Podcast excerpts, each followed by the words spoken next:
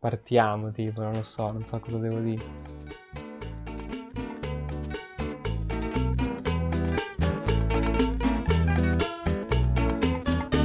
Fructis Mystis. Ah, sei tu il conduttore. Sono io. Allora dico tipo benvenuti a questo primo episodio di Fructis Mystis con eh, Isabella Privitera, un'antropologa, si può dire, Si può dire. un'antropologa che ha, ha fatto un lavoro di ricerca con i Michea, un popolo di nomadi del Madagascar, giusto? Sì, non sono nomadi, sono cacciatori e raccoglitori Ah, ok. e sono, diven- sì, sono diventati ora, diciamo, hanno dei punti fissi Sono s- dove, dove più stabili. Esatto. Ma mm, quando è che ci sei andata? Io sono partita a settembre del 2019, sono stata un mesetto più o meno, doveva durare un po' di più la ricerca, però ho preso la malaria, quindi si è un po' bloccata lì. Ah, è vero, hai preso la malaria. Però Esperienza sì, completa. decisamente. Ma per la malaria non, non- non c'è tipo un vaccino? Sì, c'è una profilassi, ma è molto pesante e quindi in realtà molti viaggiatori non la prendono. Eh, e le possibilità di prenderla in realtà erano abbastanza basse, infatti sono stata l'unica a prenderla, però ovviamente, vabbè, Ma ho eh, testato gli ospedali locali. ah, e ti hanno ricoverato proprio? No, io ho avuto la fortuna perché io sono partita per il Madagascar con un ragazzo americano, appunto, che ha fatto un documentario e con un dottore, eh, si chiama Marco- Mauro Ercolani. Ok. E lui aveva con sé le pasticche antimalariche necessarie già, per cui me le ha date direttamente. Poi in ospedale mi hanno fatto gli esami del sangue, poi hanno visto che era positiva, che ero positiva, Eh, però sì, stavo semplicemente nel mio letto. Febbre alta. Febbre alta, sì, un po' di svarioni. ehm, e poi un gran dolore al corpo che è durato per settimane. Infatti non me Madosca. l'aspettavo così forte. Cioè, praticamente è un'influenza molto molto forte. Mm, Sì, sembra che stiamo descrivendo il Covid, Il Covid. sì. Esatto. Ma mi sa che i sintomi sono peggio del Covid, Sì, anche penso sia, da come l'hai non so livello di mortalità, però è for- Ehm, E, quindi, ma te co- come avevi fatto a, insomma, ma prima di tutto come ti è venuto, cioè, in mente di fare la tua tesi sui Michea? Cioè, avevi conosciuto sto popolo studiando, oppure... No, in realtà eh, nessuno ne parla, ci sono pochissimi documenti, soprattutto in italiano. In inglese e in francese già ce ne sono un po' di più. Eh, io li ho, li ho conosciuti perché avevo iniziato un tirocinio in un'associazione che si chiama Socos a Bologna, che dà assistenza sanitaria gratuita a tutti. E, e lì ogni tanto aiutavo questo dottore Mauro Ercolani in ambulatorio facendo quelle cose che possono fare un po' tutti, tipo, non so, mettere un cerotto, chiudere le ferite, così. E, e lui sono dieci anni che va in Madagascar ogni anno, spesso due volte all'anno, perché ha preso in gestione un ospedale in un villaggetto vicino a dove vivono questi Michea. Ok. E, sì, e quindi insomma gestisce un po' lì, in questo ospedale locale. E, e mi ha parlato di questi Michea un po' leggendari, perché anche tra la popolazione della, della zona, della città di Voree, sono delle creature mitiche, ci sono un sacco di leggende. E mi Ah sì? proposto di partire con lui. Sì, sì, sì. Qui E, leggevo e- su- sulla, sulla tua tesi, leggevo che i Michea sono un misto di altri popoli. Non so se è Mm, corretto. Ci sono varie teorie in realtà, non, non si sa bene da, da dove vengano a livello di etnia, perché alcuni dicono, perché le- le, mm, diciamo, gli abitanti della zona sono i Michea, i Masicoro e i Vesu, sono tre etnie separate Ok. eh, che si auto mm, descrivono come etnie separate. e alcuni dicono che i Michea siano dei Masikuro eh, scappati durante una dinastia molto violenta e rifugiatisi nelle foreste. Altri studiosi invece dicono che siano una, un'etnia a parte, quindi non, non c'è una teoria accreditata. Qui perché ho letto che i Veso è scritto che si identificavano come i nomadi del mare. E sta cosa mi- Esatto. mi ha colpito perché avevo letto alcune cose sui nomadi del mare, i Bajau, perché sulla mia ricerca di tesi sull'apnea avevo scritto alcune cose sui, sui Bajau, che sono questo popolo che vive sul mare, fa, vi- cioè, cacciano in apnea, si immergono da sempre, Ho presente, insomma. hanno fatto un documentario su, su di loro, super famoso, no? Quello lì, mm, come si chiama? Cioè. Quello con quel signore anziano, insomma. Esatto. Quello lì, eh, sì, sì, quello l'ho visto. È carino. Sì, io so poco dei Vesu, eh. Ok. Eh, più che altro ho visto un po' che, non so, li vedevo accampati nelle, nelle spiagge con le tende di fianco alle barche con la vela, quindi molto suggestive Che figata, visioni, eh, sì. Ma quindi tu sei andata nella, nella foresta? Abbiamo- siamo stati per un po' a- in questo ospedale e da lì con la- l'infermiera dell'ospedale, quindi una ragazza del luogo che parla francese, abbiamo preso i carretti trainati dagli zebù e dopo 16 I- ore di carretto trainato dallo zebù Zebù? nel parco naturale. Sì, Ma che, zebù che animali sono gli zebù? Gli zebù sono tipo delle... una specie di mix tra un toro e una vacca. Ah, ok. Ma, ma a righe? No. No. Non c'entra Eh, niente. No, non c'entra niente. Ok. La zebra sì. No, sì, non so. Me lo immaginavo No. tipo un cavallo, sì, tipo zebra. No, no, sono più mucche un po' più grandi. Ok.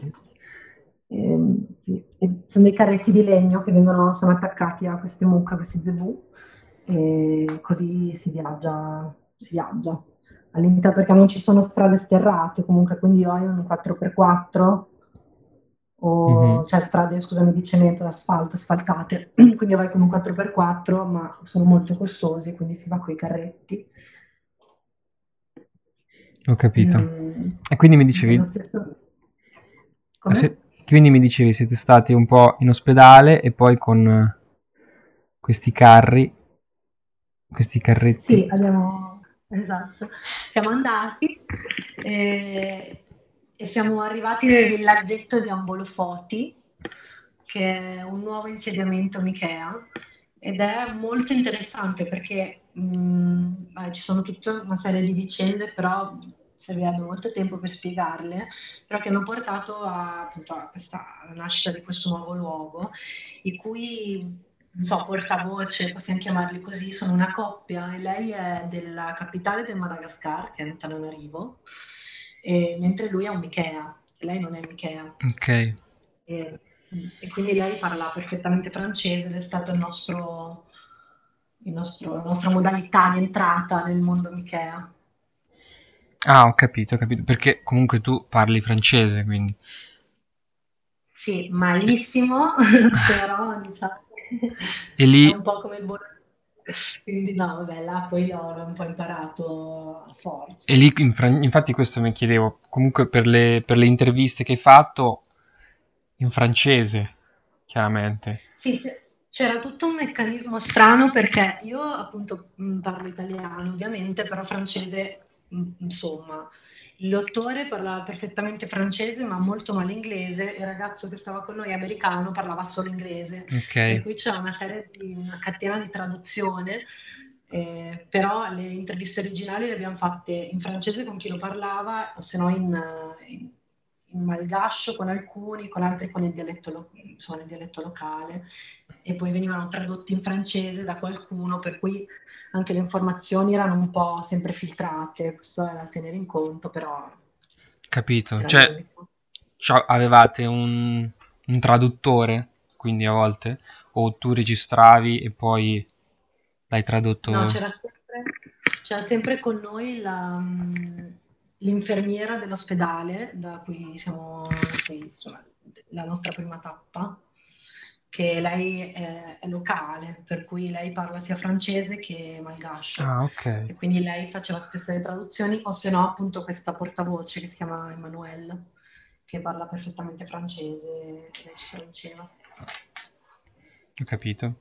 Del... E quindi sei sempre stata cioè, in questo villaggio o a Mbolofoti? No. O...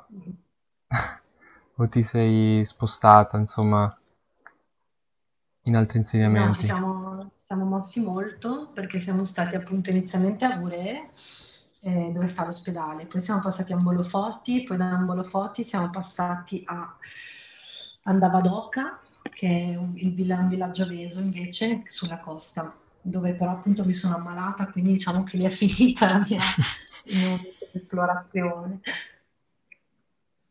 Ho Eh, però sì, le- la, la mia ricerca si è concentrata poi sul tempo che abbiamo passato ad Ambolofoti a Gure, perché è lì che stanno in Ikea. Ed è praticamente un insediamento proprio dentro la foresta? No, è un insediamento, cioè sì, all'interno della foresta, però non all'interno della- del nucleo della foresta, che è l'area protetta, perché e qui appunto si entra all'interno della ricerca. I- la foresta si chiama foresta di Michea, no? Quindi Sì. verrebbe da pensare che Ikea mm, vivano lì. E invece... Invece non è così, perché diciamo dopo una, tutta una serie di cose, poi magari entriamo più nel dettaglio, mh, nel 2003 è stato il presidente del Madagascar, ha iniziato questo piano per convertire il 10% della superficie del paese in aree protette e, eh, e questo ha escluso la possibilità del- di, queste sì, di queste popolazioni di vivere all'interno della, della foresta, sono diventati un po' i nemici della, della retorica Ambientalista. Mm, Che è assurdo. È abbastanza assurdo, sì, anche perché la, la sola presenza dell'IKEA non, non è effettivamente una, una minaccia per, per l'ecosistema. Però è una cosa che succede molto spesso in tutto il mondo e quindi in realtà non così tanto sorprendente.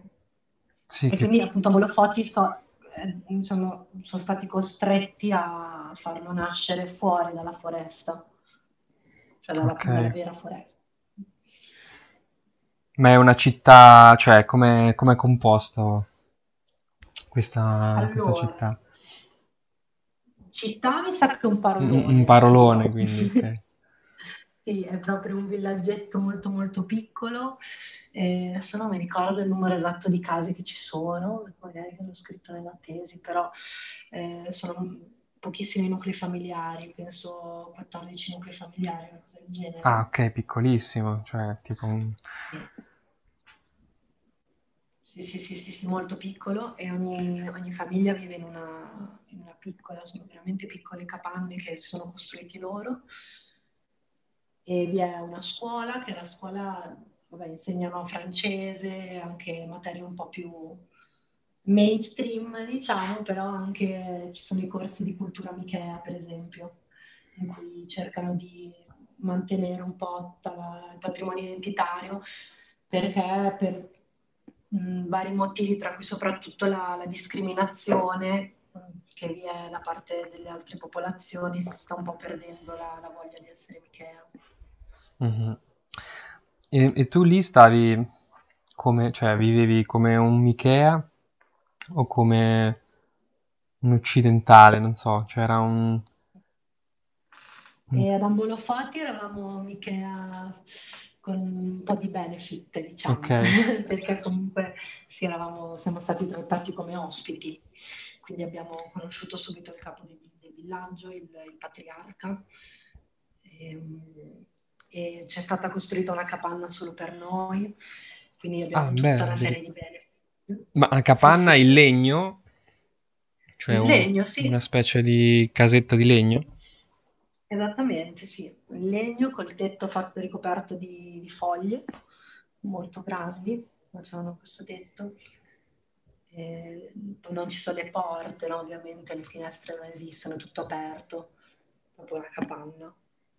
Era caldo, E- immagino. Era freddissimo. A la me era freddissimo. Ah, di notte era freddissimo.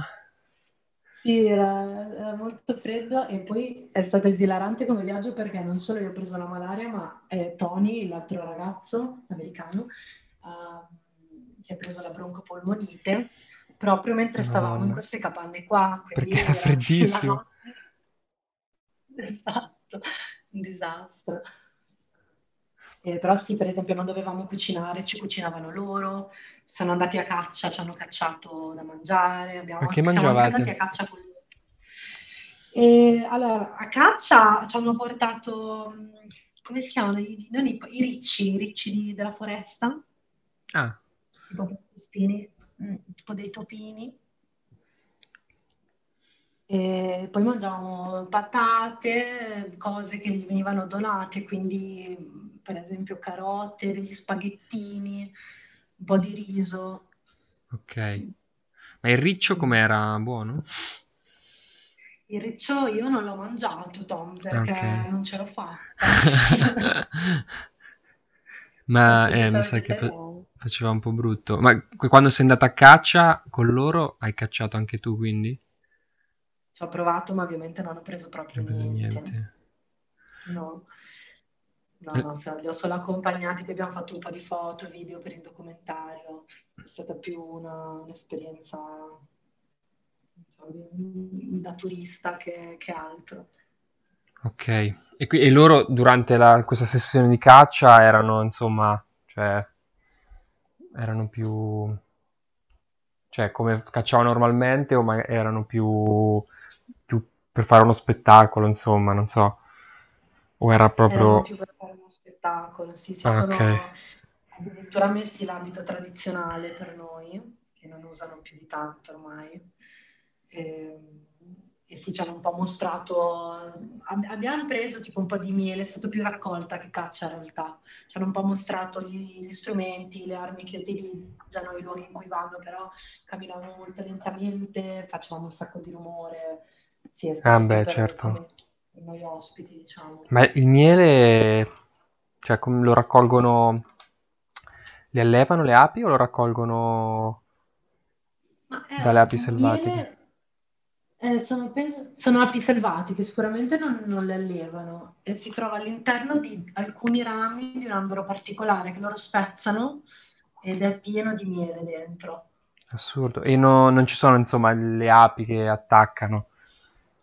No, quando le abbiamo prese noi no. Figo, figo. Sì, Ma perché infatti. il tipico apicoltore, quando va a prendere le api, di solito viene invaso dallo sciame. Però ci sono anche degli apicoltori che raccolgono il miele senza le tute, si fanno pungere oppure li conoscono, si fanno conoscere dalle api e, no- e non gli pungono, non gli pungono più dopo un po'. Ah, loro erano nudi con solo una tutina che gli copriva le parti intime, quindi non so bene che modalità abbiano, però funzionano molto bene.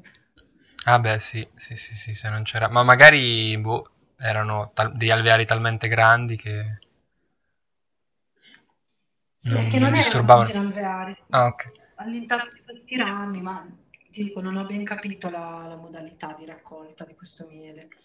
Ci sono alcuni articoli online che lo spiegano, però mm, non ci sono, non sono entrata in questo mondo. E, mm, e quindi oltre ai ricci che altri animali cacciano? I Eh, lemuri. eh. sì, alcuni lemuri, pochi, perché in realtà con, ehm, è stata una forte, forte deforestazione dal 2003 fino ad oggi, eh, nonostante sia un parco nazionale, e anzi anche fino al 2003, quindi va avanti da molti anni, e la maggior parte dei lemuri non, non ci sono più in quella zona lì. In teoria sono rimaste alcune specie, ma quando sono andata io mi hanno detto che proprio non ce n'erano più di, di nessun tipo. Mhm. Quindi loro cacciano il tenrec, che è un animaletto tipo un mini topino, strano. Tenrec. Tenrec, sì, è una specie di, di riccio anche lui, più o meno. Un piccolo roditore, quindi, insomma, più o meno. Esatto. E gatti randagi, poi vari uccelli, e poi soprattutto raccolgono, ma in realtà adesso, appunto, siccome sono uscendo dalla foresta, sono passati da una situazione di sussistenza a entrare nella, nella catena economica, no? nel, nel, mondo economico, dell'economia, sì. e, se, e, sono diventati ovviamente la parte più bassa di, di, di, di sì, dell'economia mondiale locale, per cui sono passati da sussistere ad essere poverissimi, ora si cibano, si cibano soprattutto di donazioni. Ah, ok. Mm. A me mi ha colpito molto questa cosa che hai messo nella ricerca del, um, del fatto che loro coltivino mais e, um, attraverso questa tecnica del slash and burn, com'è che è? Sì. Del, del bruciare la foresta, insomma, per fare spazio alle coltivazioni, che però questo, mh, mm, questo ha creato, insomma, che i movimenti ambientalisti mh, mm, si opponessero al fatto che loro mm, bruciassero tutte queste porzioni di foresta, ma il motivo per cui loro lo fanno è praticamente colpa dell'Unione Europea che ha aumentato domanda, la domanda di mais. Per, esatto. giusto? Sì. sì, esatto, praticamente perché ci sono... Mh, in questo contesto c'erano due modalità di utilizzare lo slash and burn. Una è perché appunto slash and burn vuol dire che tu prendi una parte di foresta mm-hmm. e la bruci per creare il terreno coltivabile, no? E tu lo puoi fare abbattendo gli alberi di quell'area oppure no. Ovviamente se non li abbatti completamente gli alberi, la vegetazione continua a vivere, a crescere. Nel momento in cui viene raso tutto al suolo, il, il terreno dopo che viene sfruttato per la coltivazione muore, quindi viene lasciato là. La foresta ah, ok. Invece se lo bruci, gli alberi dopo ricrescono, insomma. Se lo bruci senza abbattere completamente l'albero. Mm-hmm. Ok. Sì. Quindi è una forma e... comunque abbastanza rispettosa della... Sì, ma soprattutto se lo fanno appunto, che ne so, 90 persone, certo. questa cosa non crea dei veri problemi poi no, a livello ambientale. Sì, sì, sono Però, pochissimi. Mm, invece è successo appunto che l'Urcopa, che è l'unione della, delle cooperative agricole dell'isola della Riunione, mm-hmm. ha investito nel mais del, del Madagascar però perché? Perché appunto l'Unione Europea aveva creato un, un piano di sviluppo mh, per l'industria suina dell'isola della Réunion, per cui appunto c'era grande, una grande domanda di mangime per maiali, sì. per suini. L'isola Réunion è quell'isola francese davanti al Madagascar, vero? Esatto, sì, okay. l'isola di fianco. Che, che... E... Ehm, ok, ok. E quindi sì, c'è stata una migrazione di massa in quella zona lì, in quell'area là, perché la gente vedeva alte possibilità di guadagno, ovviamente. Certo. E quindi lo slash and burn è diventata una tecnica estremamente utilizzata che ha creato un sacco di danni a livello forestale. Ho capito. Però, insomma, loro hanno iniziato a questa tecnica per... cioè hanno aumentato la produzione di mais solo perché è aumentata la domanda, se no se era solo per il loro fabbisogno sarebbe stato minimo. Esattamente, e infatti poi l'ho scritto anche nella tesi, la critica più grande secondo me va a questi approcci no? che, sì. che, cercano un po' il colpevole nelle, nelle dinamiche locali, quando in realtà ormai è impossibile concentrarsi in un luogo senza prendere in considerazione il sistema mondiale intero. Sì, sì, esatto. Infatti poi dopo scrivi del fatto in cui che hanno cercato di sostituire il mais con la manioca, di far sì. coltivare queste popolazioni il mais con la manioca che, che, però non ci sono riusciti e dopo sembra sempre no, ah vabbè perché queste popolazioni no, non, eh, non, non, vogliono cambiare eccetera, però in realtà è perché mh, è molto più complicato da quello che ho capito. Certo, perché lì tu hai due tipi di approcci possibili, no? Ed è qua che poi entra anche in gioco l'antropologia. Tu puoi scegliere se inserire o utilizzare quella che è l'alternativa più logica, per cui, ok, non hanno il mais, gli diamo un sostituto del mais che abbia lo stesso, insomma, che si soddisfi lo stesso fabbisogno, che comunque sia valido tanto quanto il mais. Ok.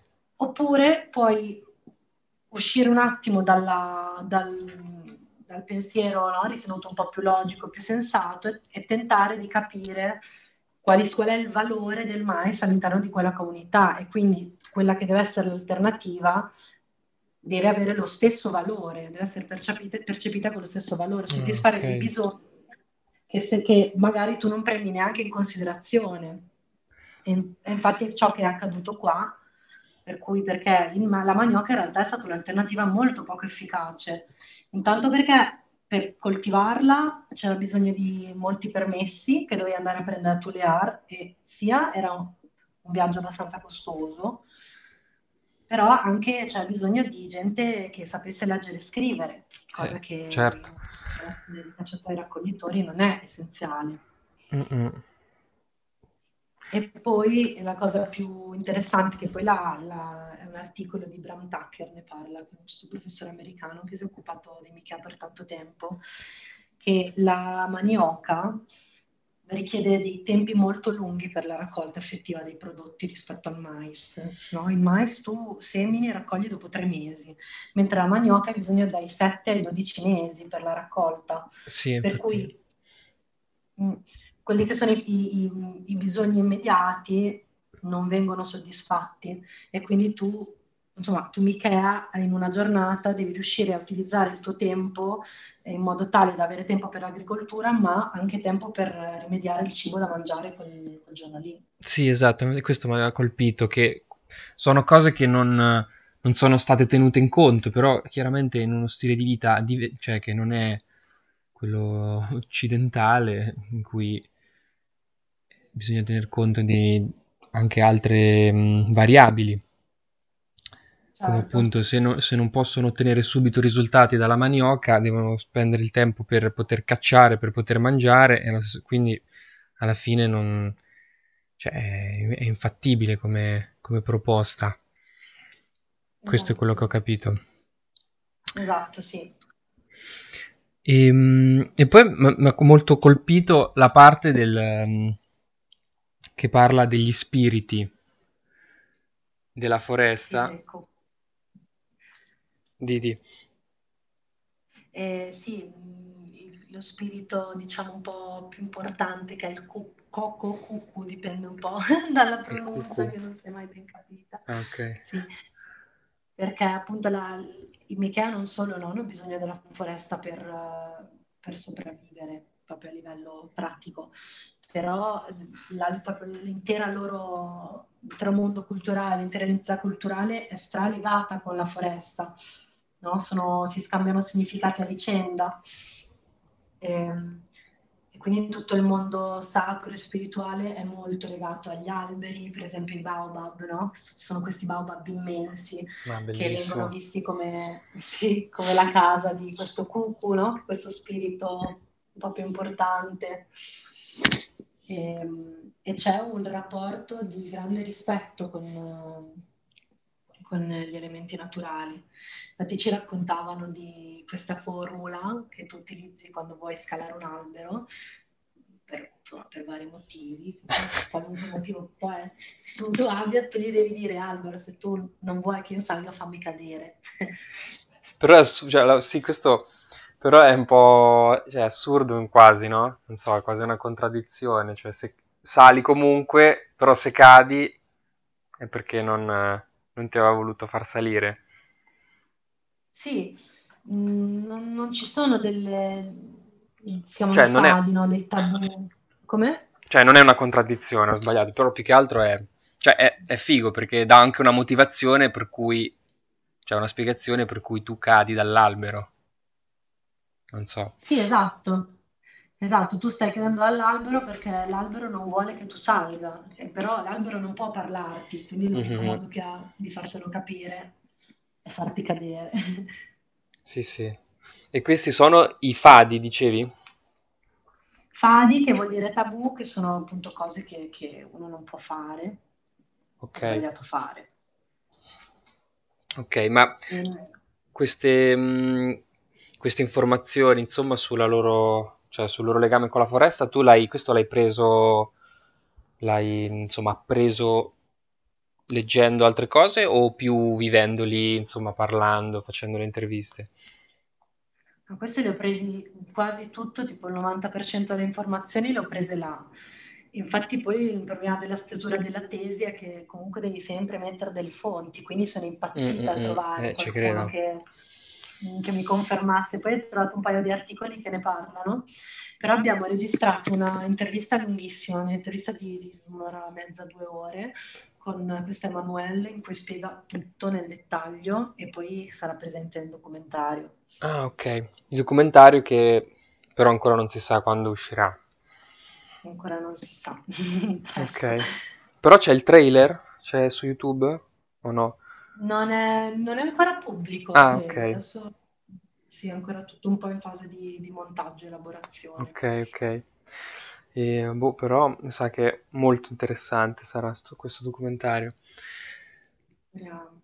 Ma quindi questa Emanuele era, mh, che, insomma, che, con cui hai, parla- hai fatto questa intervista di un'ora, lei era il, il leader della città, il No, non capo. il leader. Ehm, no, lei era appunto l'unica persona in grado di parlare francese mh, molto molto molto bene, Ok. quindi colei che riusciva a comunicare. Poi lei è insegnante della scuola, che quindi insegna francese, queste materie un po' più tradizionali, e lei è in contatto, diciamo, è la referente di un'associazione che si chiama mh, Foreddo Michea, adesso devo guardare meglio Mhm. però un'associazione che si occupa della, sì, della sopravvivenza culturale dei Michea e anche un po' economica, diciamo. Per cui lei era il nostro contatto con l'esterno, ma è anche il contatto con l'esterno dei Michea stessi. Ho capito. Mm, Quindi anche, non so, una figura, cioè, rispettata, insomma, importante, Ma o più semplicemente un contatto. Sì, eh, guarda, non, non so, non voglio entrare troppo Ok, particolare ok, vabbè, va bene. visione gerarchica, però non c'era, non era una figura solenne, ecco. Ok, ok. Era, era amata da tutti, era un po' la casa, casa- casa sua era tipo il centro di riunione di tutti i bambini del villaggio, o magari loro avevano un po' più di cibo rispetto agli altri che poi le distribuivano, però non, non aveva una vera e propria autorità. Ok, ma la divisione, infatti, cioè, c'era una divisione gerarchica o comunque no, perché alla fine si trava- trattava solo di un insediamento. No, ci sono delle divisioni gerarchiche, io non vorrei dire delle stupidaggini Ah, ok. effettivamente ho un po' di tempo che non riguardo queste cose, però eh, per esempio una cosa che si sono sicura, gli anziani hanno un ruolo molto importante. Sì, ho capito. Mm, e poi, ecco, l'altra cosa che... Ah, che ti volevo chiedere, che a un certo punto parli di una, mm, un'intervista con un docteur traditionnel, si pronuncia così, Sì, un, eh, sì, ma che, cioè, uno che- sciamano, uno sciamano? Ah, ok. Infatti non sapevo... più o meno, là, per fare... E chi, e chi era questo tipo? Eh, ne abbiamo intervistati vari in realtà. Ah, ok. Sono- io uso shaman come, sì, come termine un po' comune perché si capisca un po' il senso. In realtà sono venera- c'erano quattro nel villaggio di Bure e uno nel come mi chiedono Bolfoti e sono dei dottori locali per cui si occupano di dare medicine, di fare anche riti di, non so, per controllare gli, gli spiriti malvagi oppure per dare eh, buona fortuna, spesso per dare fortuna, questo tipo di riti qua, se hai il cuore spezzato e sei triste puoi andare da loro, tutte queste Ok. cose, però anche medicina affettiva tutta tradizionale del luogo. Ok. E, e c'era un, un po', un po' di, mm, po' di tensione con l'ospedale, no? Perché ovviamente hanno due modalità di curare molto molto diverse l'una dall'altra. Certo. E l'ospedale voleva un po' imporre forse la, la sua visione? Ora- Ma forse sì, è che molte, ovviamente in molte cose mh, la medicina locale non, non era molto efficace, però anche dirla così è molto semplificativo Ok, per esempio, un giorno abbiamo fatto una lunga conversazione con questo dottore e lui mi spiegava che, il suo punto di vista, però quando un parente si ammalava molto, in un modo molto difficile da curare, spesso la soluzione per loro era lavorare con la famiglia per accettare la morte di questo parente. ok, Ok, Quindi per cui la malattia grave non, non era vista come una malattia che doveva essere curata, ma si lavorava più sull'aspetto emotivo. Però poi sì, questa era, una- era la sua opinione. Però un esempio di proprio percezione completamente diversa di cos'è malattia, cos'è non malattia, che si modificano un po' tutto, vita e morte. sì, sì. Ma mh, tu hai, hai potuto vedere qualche, cioè, qualche rito particolare? Gli abbiamo chiesto, uno eh, ci ha, sì, ha mh, invocato il cucù, e ovviamente è tutto un malgascio, quindi io non ho capito niente, avevo un po' di traduzione Ma, ma cos'è il malgascio? È la lingua del Madagascar, Ah, malgascio. ok, ok. Sì. Ehm, e per cui ha fatto- ci ha fatto vedere questa conversazione che ha avuto con lo spirito del cucù. E invece un altro rito di cui veramente continuo a non capire assolutamente nulla e mi porterò dietro la domanda per tutta la vita, è stato un altro medico curante tradizionale, molto più dall'area un po' mistica rispetto agli altri, che eh, mi ha invitato in questo cerchio di persone che ballavano, mi ha messo una, una specie di pareo attorno alla vita, poi mi ha dato una boccetta di rum, eh, una banconota e mi ha detto di ballare. Ok. E non ho ben capito però che senso avesse E cosa... cosa. Ok, e- ed è finito lì, cioè hai ballato? Ha ballato, tutti ballavano, e tutti erano ubriachissimi e poi questa cosa è andata avanti per tutta la giornata e poi lui ha avuto dei momenti in cui eh, è stato quasi posseduto da qualche spirito, ma mi capito perché io lì ero da sola, non c'era nessuno con me, quindi non ho avuto nessun tipo di traduzione. Mhm. E sì, quindi questo grande mistero. E invece mh, quello che dicevi prima dell'evocazione del cucù, del dialogo col cucù, cosa, com'è stato? Cioè, un momento anche quello, mh, come si dice, eh, mistico o più normale, insomma? Ma è stato più normale in realtà, meno mistico. Lui aveva dei semi di tamarindo, li ha sparsi sul pavimento e ha creato delle figure con questi semi. E poi Ah, noi non abbiamo visto niente, abbiamo solo visto lui che, che conversava con questo cucù e poi ci hanno fatto le traduzioni e sì, non è stato neanche particolarmente lungo. Ma il cucù, cioè come spirito, cioè cos'è? Nel, nel senso... Cos'è? Bella domanda. È complicato da spiegare. È uno spirito che non è maligno, è uno spirito della foresta, che appunto vive negli alberi grandi. Non è maligno, però mh, è un po' malizioso, nel senso che è molto curioso e spesso la sua curiosità all'uomo fa male, quindi sfocia in malattie o cose del genere. Infatti dicono di non stare tanto tempo sotto un grande albero eh, abitato da uno spirito. ok, Ma Eh, è, però è un amico. e sta in tutti gli alberi o solo in alcuni particolari? No, sono in alcuni alberi particolari, che appunto di solito sono quelli molto grandi, e la maggior parte delle volte sono baobab, e, e sotto vi sono delle conchiglie bianche. Queste conchiglie, conchiglie bianche indicano che è abitato, che l'albero è abitato. Ah, Ma, ha que- cioè, ma ha una, mh, un aspetto descrivibile oppure... Mm, dipende dai medici curanti e da- ci hanno dato varie definizioni del cucu. Anzi, ho saputo che c'è anche una, una rappresentazione, di- un disegno del cucu in un museo in Madagascar, ma non ho capito bene dove, né come, né quando.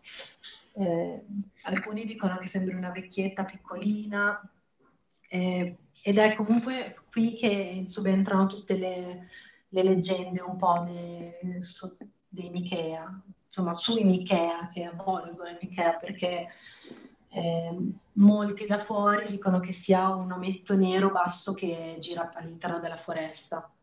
E, e nell'immaginario del- dei Malgashes sono diventati Michea, no? Questi ometti bassi che girano all'interno della foresta, velocissimi, non li vedi, sono silenziosi. Ah, quindi come se l'immaginario del cucù dei Michea si è trasferito su, su loro stessi. Esatto. Molto interessante.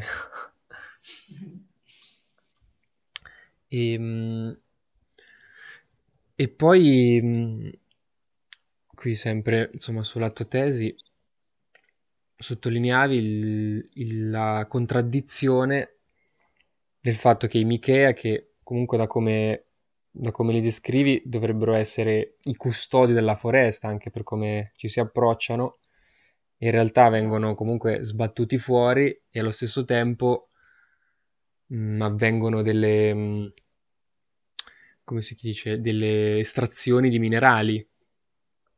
Sì, e infatti questa è la cosa più ridicola che nel 2003, quando ti dicevo, no, che eh, il presidente ha detto mh, faremo sì che il 10% del Madagascar sia parco nazionale, ha anche, non si sa per sbaglio, venduto le licenze di estrazione mineraria a questo progetto, si chiama Base to Lear, di questa azienda privata australiana che, eh, sì, che ha la, appunto, la licenza di estrazione su tutto il perimetro del parco nazionale, che è abbastanza ridicola come situazione perché... In un parco nazionale che si estrae, Esatto.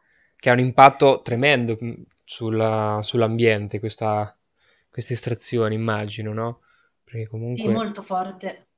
Sono iniziato, mh, sono iniziate sì, quando io stavo là, più o meno nel 2019, hanno cominciato a tirar giù tantissimi alberi, tantissimi baobab e soprattutto ad inquinare le acque della costa, su cui però mh, pescano i vesu, quindi sono necessarie per, per la sopravvivenza di quella Mm. popolazione. E adesso hai saputo più niente di come si è evoluta la situazione in questi anni oppure, oppure no? No, io sono rimasta appunto lì, a, è stato inizio 2020 in cui i lavori andavano avanti imperterriti e non, non vi era neanche una possibilità che cessassero. Mm, C'è stata una insurrezione grande da parte della popolazione, però che ha portato soprattutto arresti e, e nulla più. mm. E sì, non- c'era, vi era molto molto pessimismo nell'area, in realtà erano tutti molto preoccupati. Perché non sono rappresentati a livello, lo- cioè non hanno dei rappresentanti che possano aiutarli all'interno delle decisioni che vengono prese sul loro territorio, no? No, eh, la- uno dei- una delle condizioni per dare questa- queste licenze di estrazione era che la stessa azienda conducesse delle, delle piccole ricerche sul territorio per capire come dialogare con le persone e non creare danni collaterali. Mm. Però capisci anche tu che nel momento in cui l'azienda stessa regolarlo, Non ovvio frega niente. interessi vincono più di altri. Sì, No, sì. esatto. E, e in generale per te queste- cioè, questa esperienza come cioè, com'è stata? È stato molto tosto, perché molto bello perché ha messo in pratica cose che avevo studiato per anni e so- erano rimaste solo nel, no, nel mondo delle idee. E anche però molto tosto perché è stato anche uno scontro forte con l'antropologia, Mm, perché è vero che ti dà molti, molti strumenti per, per criticare la realtà, per capire quello che sta succedendo, però la parte più complicata, che poi è quella di dare un'alternativa no? buona alle cose sbagliate, manca molto. E lì me ne sono resa conto perché anche la mia tesi ovviamente non, non è che sia questo lavoro, chissà che è comunque una tesi triennale. Cioè non, Però, non dà l'alternativa nel senso che, cioè in che senso?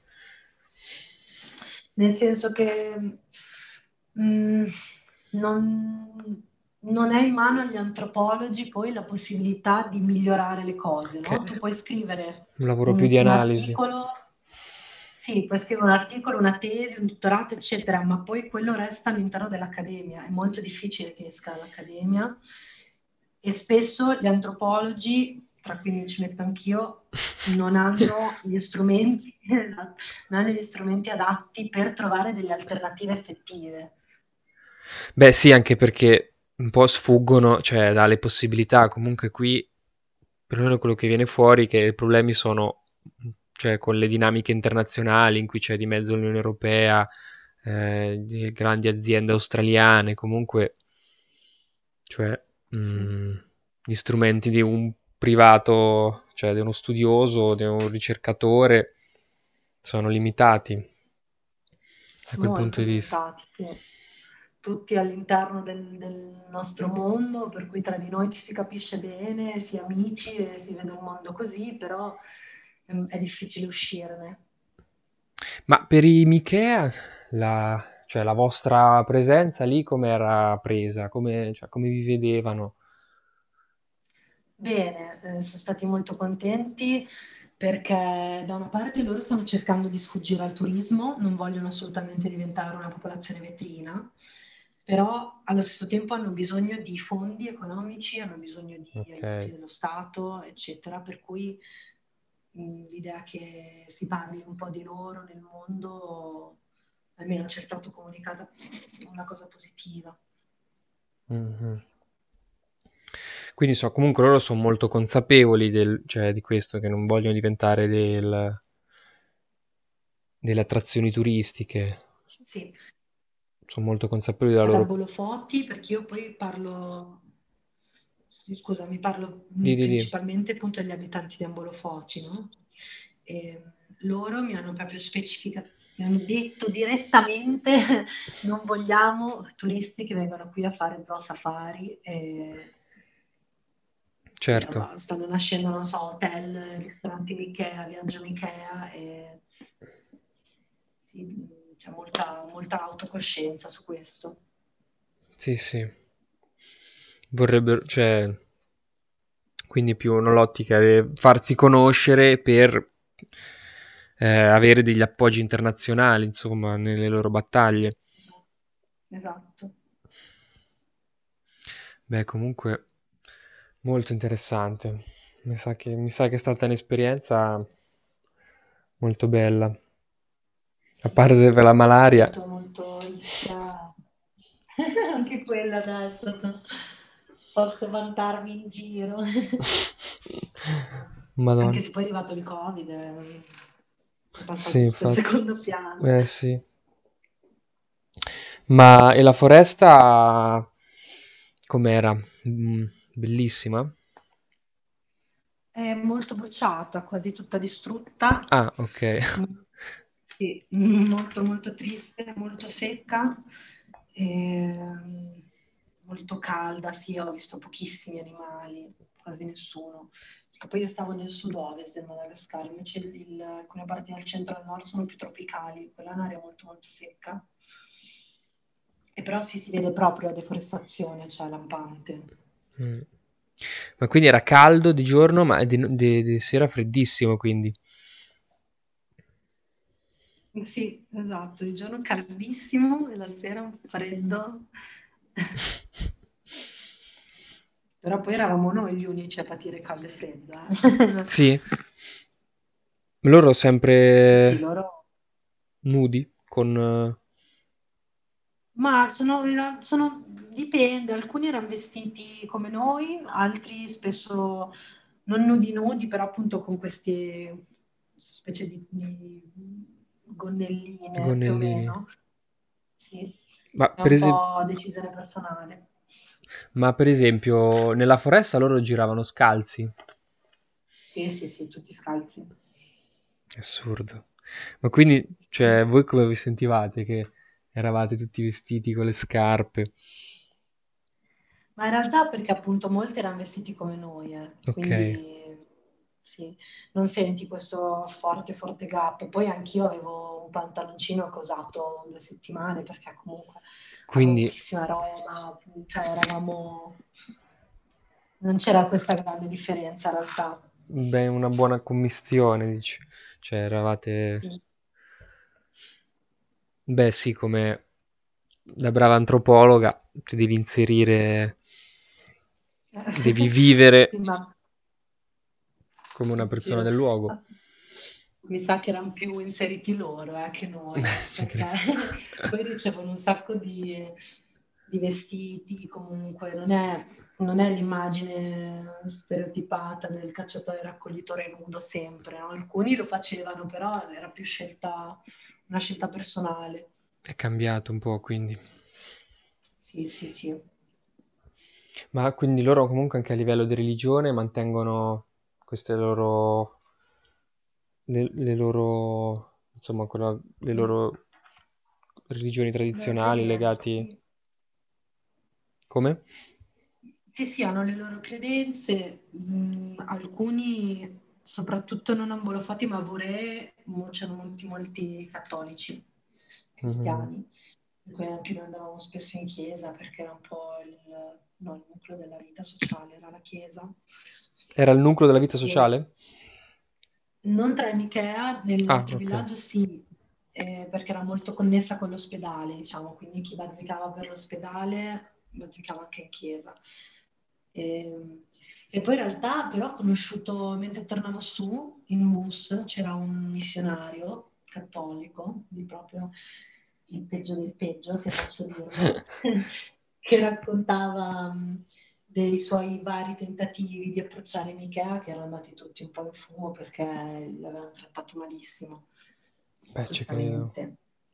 I missionari non so se sono visti di buon occhio comunque, sono proprio... No.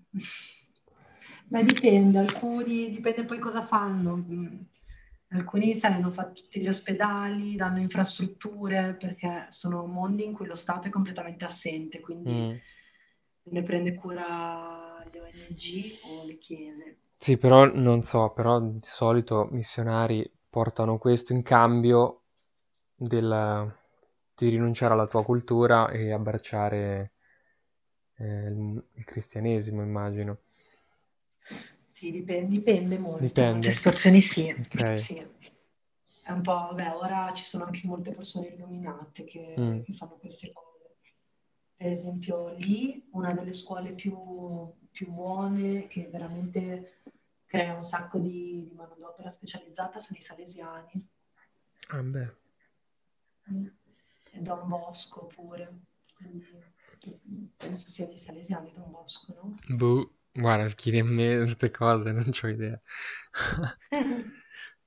Direi di sì. eh. Ma invece quei riti che mi dicevi, quel, quel rito in cui, che, in cui ti aveva dato la banconota, il rum, c'era una specie di festa, che c'era la musica. Sì, c'è la musica, anzi, adesso se si sente, aspetta, perché io ho registrato tutti gli audio che ho sentito e Ah, mm, ok. se riesco a farti sentire uno, perché una sera poi ci siamo trovati, questo era un rito Vesu però, tutto il paese, tutto il villaggio stava in un, un piazzale e un sacco di anziani, ma anziani anziani, ballavano in centro, in, centro di questo piazzale, e Mhm. sembrava un rave, perché la musica poi aveva il ritmo della techno ed era incredibile, si sente qualcosa.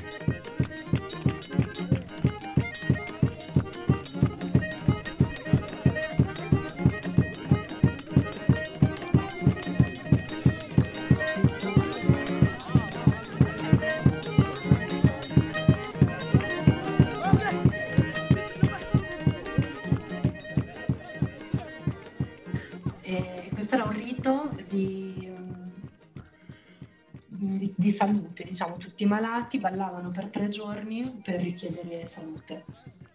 Ah, ok. Ah, interessante. Sì, molto molto bello. Abbiamo ballato anche noi, ovviamente, con tutte le urla, le grida delle persone. E cosa suonavano? Suonavano al- allora di questi qui sai che non mi ricordo, faccio una bella figura di merda. No, ricordo, vabbè. Comunque sono tutti nel Era così. documentario, tutte le immagini nel documentario. Alcuni erano strumenti proprio fabbricati da loro, per esempio. A c'era- percussioni comunque. Ma c'era chitarre, bassi, percussioni, Tutto. strumenti un po'... Sì, sì, tutti fatti da loro. Bello, bello. Che figata. Sì. E vabbè. Grazie Isa. Non so se vuoi raccontare qualcos'altro. Io no- ho finito le domande. E, beh, ti racconto una cosa molto bella che secondo me è molto affascinante, che ci ha detto uno di questi medici locali, eh, perché un mio amico gli ha chiesto cosa, cosa pensi, cosa vedi quando guardi il cielo stellato di notte? E lui ci ha raccontato che anche qua purtroppo c'è stata, è stata filtrata la cosa da una lingua all'altra, quindi non è ben chiaro, però e c'è una notte particolare in cui ci sono molte stelle cadenti, in cui il, Mhm. il medico curante non può dormire, lui si sveglia da solo, soprassalto durante la notte, lui sa che deve uscire dalla capanna, stare immobile a guardare le stelle finché non sorge il sole perché se si addormenta muore. Ah, ok. Esatto. E mm, cioè una notte specifica o lo sa, cioè lo sa solo lui qual è questa, questa notte? Mm, non ci ha bene spiegato perché poi loro hanno un concetto del tempo molto, molto diverso dal nostro, Ah, quindi lui questo è non- però interessante. non, non mi ha detto quando, Ma non, che, non si sa bene quando, lo sa, lui lo sa perché si sveglia. ok, che concetto hanno del tempo? Questo a me mi interessa moltissimo, del, cioè di come cambia la percezione del tempo nel... Guarda, eh, ehm, non, non utilizzano il nostro calendario, quindi la scansione nostra. Eh vabbè, quello... e, e per cui mh, non sanno bene la loro data di nascita, non sanno quanti anni hanno, no? Perché non Mhm. non un'altra modalità, a parte quelli cattolici perché lì viene utilizzato, però Il calendario gregoriano, sì sì. mm, esatto. Per cui anche, non so, quando ci facevano dei racconti era stracomplicato capire di che epoca stessero parlando. Ho Però capito. sì, anche, abbiamo, sai, abbiamo provato a fare domande tipo qual è il tuo concetto del tempo, no? Però è una domanda un po' del Un po', cazzo, sì, una domanda perché del cazzo, cioè che uno cosa ti dice? mm, esatto, dovresti estrapolarlo tu, però poi in un mese non, così a fondo non si è riusciti ad andare. Sì, sì, sì, sì. Però comunque è diverso, quindi, dal nostro, un Sì, po'. sì. Sì, sì. Beh, già, per esempio, avevo sentito, non so, un podcast di Barbero che diceva che nel Medioevo la percezione del tempo era più circo- cioè era ci- molto più circolare rispetto alla nostra, perché Mhm. noi concepiamo il tempo come una linea retta, però quando tu vivi seguendo i ritmi mh, naturali, sei molto più propenso a avere una percezione circolare, perché vivi seguendo i ritmi che si susseguono sempre, cioè l'inverno, l'estate, l'autunno, la primavera.